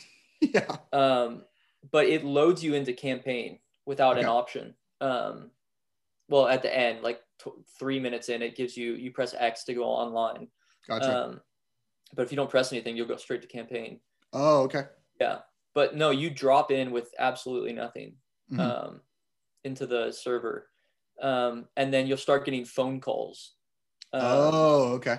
So you'll get a phone call from like uh, a drug dealer, uh, you're uh, like an agent, mm-hmm. um, uh, people that want. They're not actual people, but yeah, no, I hear you. Yeah, NPCs. But you can get like messages from real people. Mm-hmm. Um, but yeah, they'll call you and say, "Hey, you want to make some money? You know, stealing cars and fixing them up, or you want to start a business." Um, mm-hmm. And that's how you get your kind of your feet off the ground, mm-hmm. as opposed to just robbing liquor stores to get money. yeah. Um, and then uh, they have this thing where like you can steal cars, but you can't keep them. Hmm. Um, so you can there's like really nice cars, but you can't yeah. you like once you steal it, it's like you drive it until you leave the the server uh-huh. um, or it explodes. Yeah. Um, but they have like like they make the nice stuff really expensive. Um, yeah. So it, it, you can't just accrue money uh, that easily. Yep. Um, what I'm working on now is uh, I have a business. It sounds like I'm being like serious in real life. Yeah. Right. um, I have a business where I uh, I collect weapons, okay. uh, whether that be I buy them or I steal them. Uh-huh it's very difficult to steal them. They're gotcha. fully protected. Actually, uh, you can like if you there's a timer. I don't know how long it is. It might be like 10 or 15 minutes, but if you don't mm-hmm. steal it within that timer, the mission ends and you don't uh-huh. get access to them. Um, and you have to like get away from the police in that amount of time and, and your wanted status has to go away or uh, it's usually um, like the people that are hoarding the weapons gotcha uh, so they characterize that by like they'll have like a, a red circle that's hollow is mm like a not a policeman but like an enemy. Yeah. Um, and then police are like a filled out red circle. Gotcha. Um, so they'll come with like you know these militias of like tanks and yeah. airplanes and stuff of trying to protect their their weapons from you. And so i yeah. take those. If i'm successful bring them back to the my bunker. I have a bunker on the coast. Mm-hmm. um, and i have this huge underground warehouse where i store wow. my my weapons and uh, and then you have to let it like the stock go up so you have to mm-hmm. continue to play while the stock of the weapons and the price goes up yeah and then you sell them um, to another group of people, uh-huh. NPCs, and uh, then you make that's how you make your money. So I have that business, and then I have my car business mm-hmm. where I steal. They'll give me like a car to steal, which uh, is usually like um, you know, sports car or something like yeah, in a, right in, in, a show or something like a car show, mm-hmm. and there's a bunch of people surrounding it with guns and stuff. Yeah, and you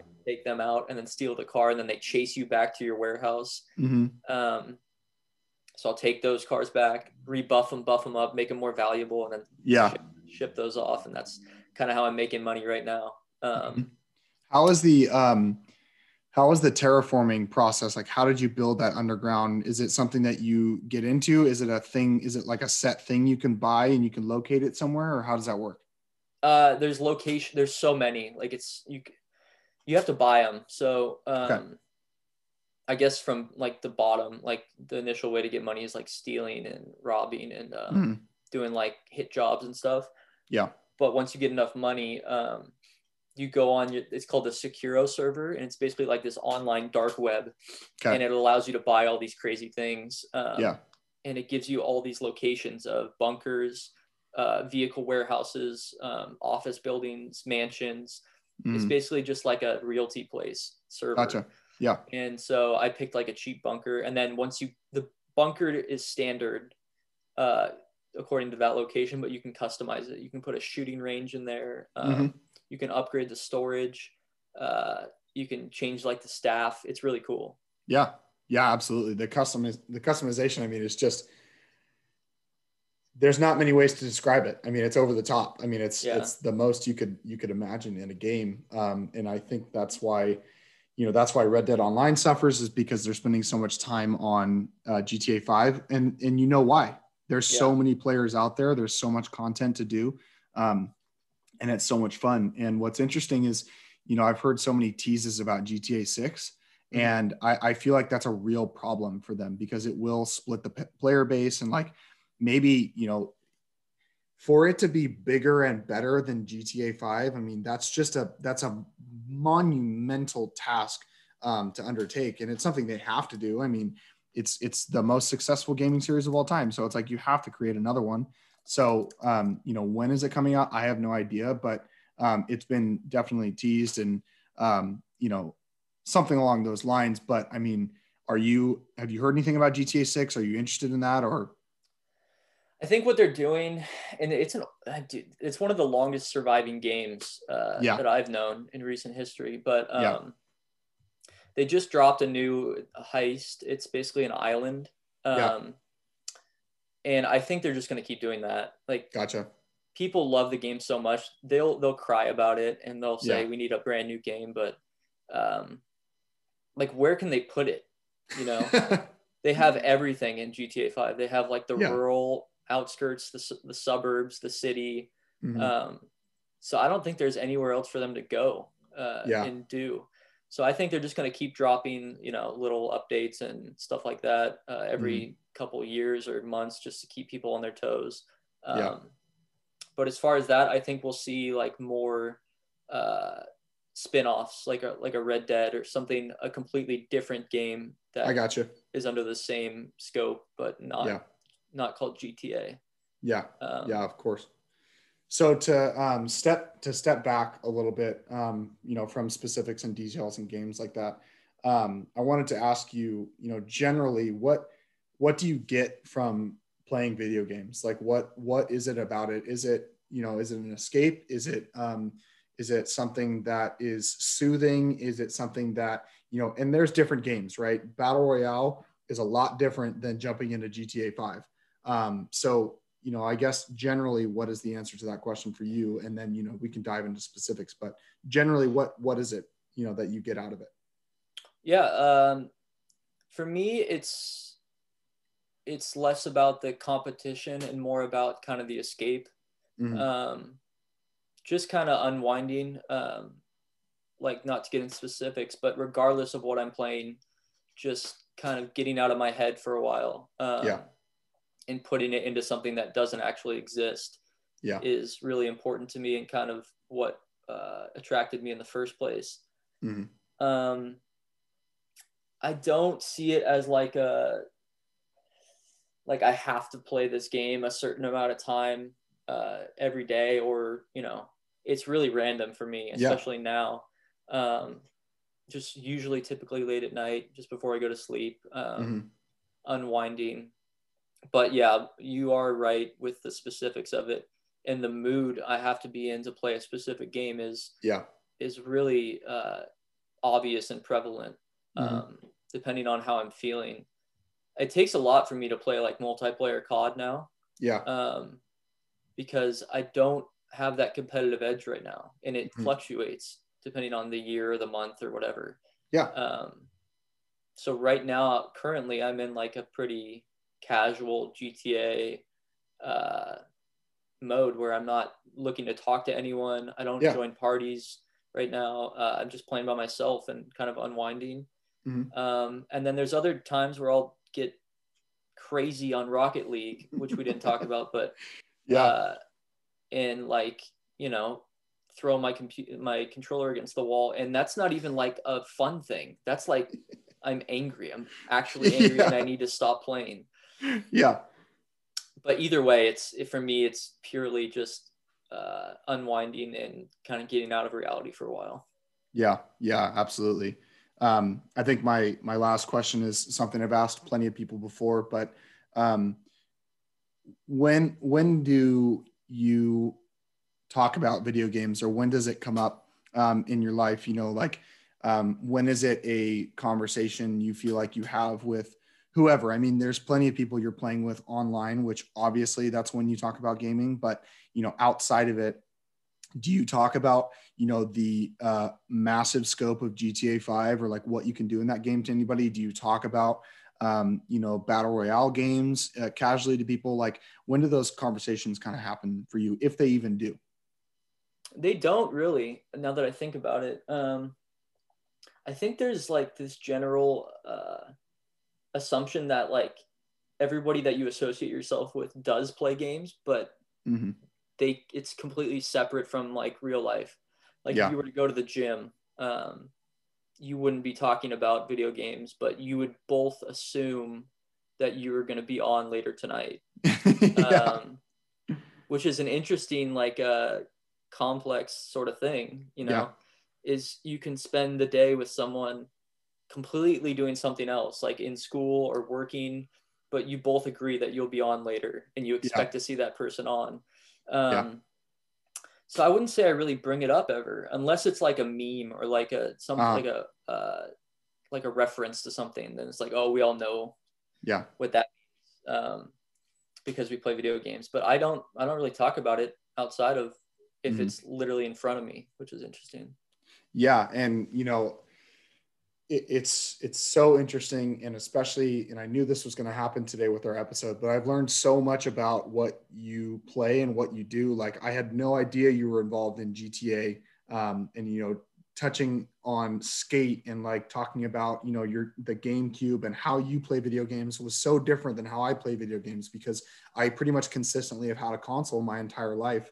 Um, and i would definitely have people over to play different games um, you know, but you were that person going to different consoles and you got to experience different consoles and kind of make your own decision um, on what you wanted to buy and what you wanted to invest in and stuff like that. So, um, you know, it, it's it's so cool, and I love having these conversations. That's why I'm doing this podcast. You know what I mean? Um, but you know, it, it's always it's always interesting to hear if there's somebody out there that is you know, discussing video games, maybe critically, maybe they're talking about, you know, how it made them feel or um, what it does for them. But um, yeah, most of the time it's like I, I'm, you know, looking on Instagram and I see a, a, funny video about Call of Duty or somebody playing Call of Duty or, you know, somebody playing Fortnite and them freaking out or whatever. And it's like, that's just a well known, very well known part of pop culture that everyone knows is out there. But people don't talk about it like they talk about you know when they just watch their most recent favorite show or their favorite mm-hmm. movie or um, you know what what they're doing in their free time whether it's a hobby or anything like that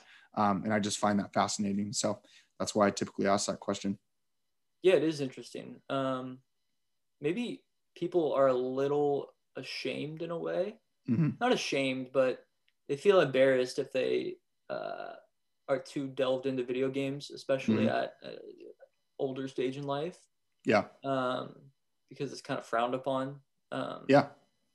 But yeah, and I've touched I've touched on that too. I've, I've definitely talked about that because I feel that way. I mean, I'm not gonna casually walk up to somebody and start talking to them about God of War and about Kratos' relationship with Atreus. Like mm-hmm. th- that's just gonna freak somebody out. They're gonna be like, who who the heck is this guy? Like, what is yeah. this problem? You know what I mean? Um, but yeah, I, I totally feel that way. Yeah, and I like I like I said in the beginning, I think it's super awesome that you're uh, taking the time to learn about other people's uh, preferences in in games and stuff. And I think it's a testimony to uh, pretty much everyone has played at some point in their lives, um, mm-hmm. whether they're consistent or not. Um, we kind of just assume that people play video games, but we don't know what their specifics are. So I think it's really cool that you you dive into that. Yeah, yeah, I appreciate that. Um, so I think on that note, we'll uh, we'll call it a day on the podcast, dude. Thank you so much for coming on. Um, I know, you know, it was kind of crazy trying to get together just with everything that's going on in the world today, but um, we did it. I'm super stoked that we did it, um, and I can't wait for people to be listening to this episode. Um, yeah, man, I, am just really appreciative that you took the time. So um, you'll definitely be back on because I feel like there's just more content out there to talk about. Um, and I will definitely be uh, getting you, Wally, and Jack together and maybe oh, Shove as well, um, just to hear how that all goes. But um, no, dude, thanks so much for coming on. Yeah, thanks for having me, man. I can't wait to be back on again and uh, lots more to talk about at some point in the future. So I'm looking forward to it. Yeah, of course. The last thing I'm going to say is again, uh, go watch this guy on YouTube. Go check out his stuff, MattKase.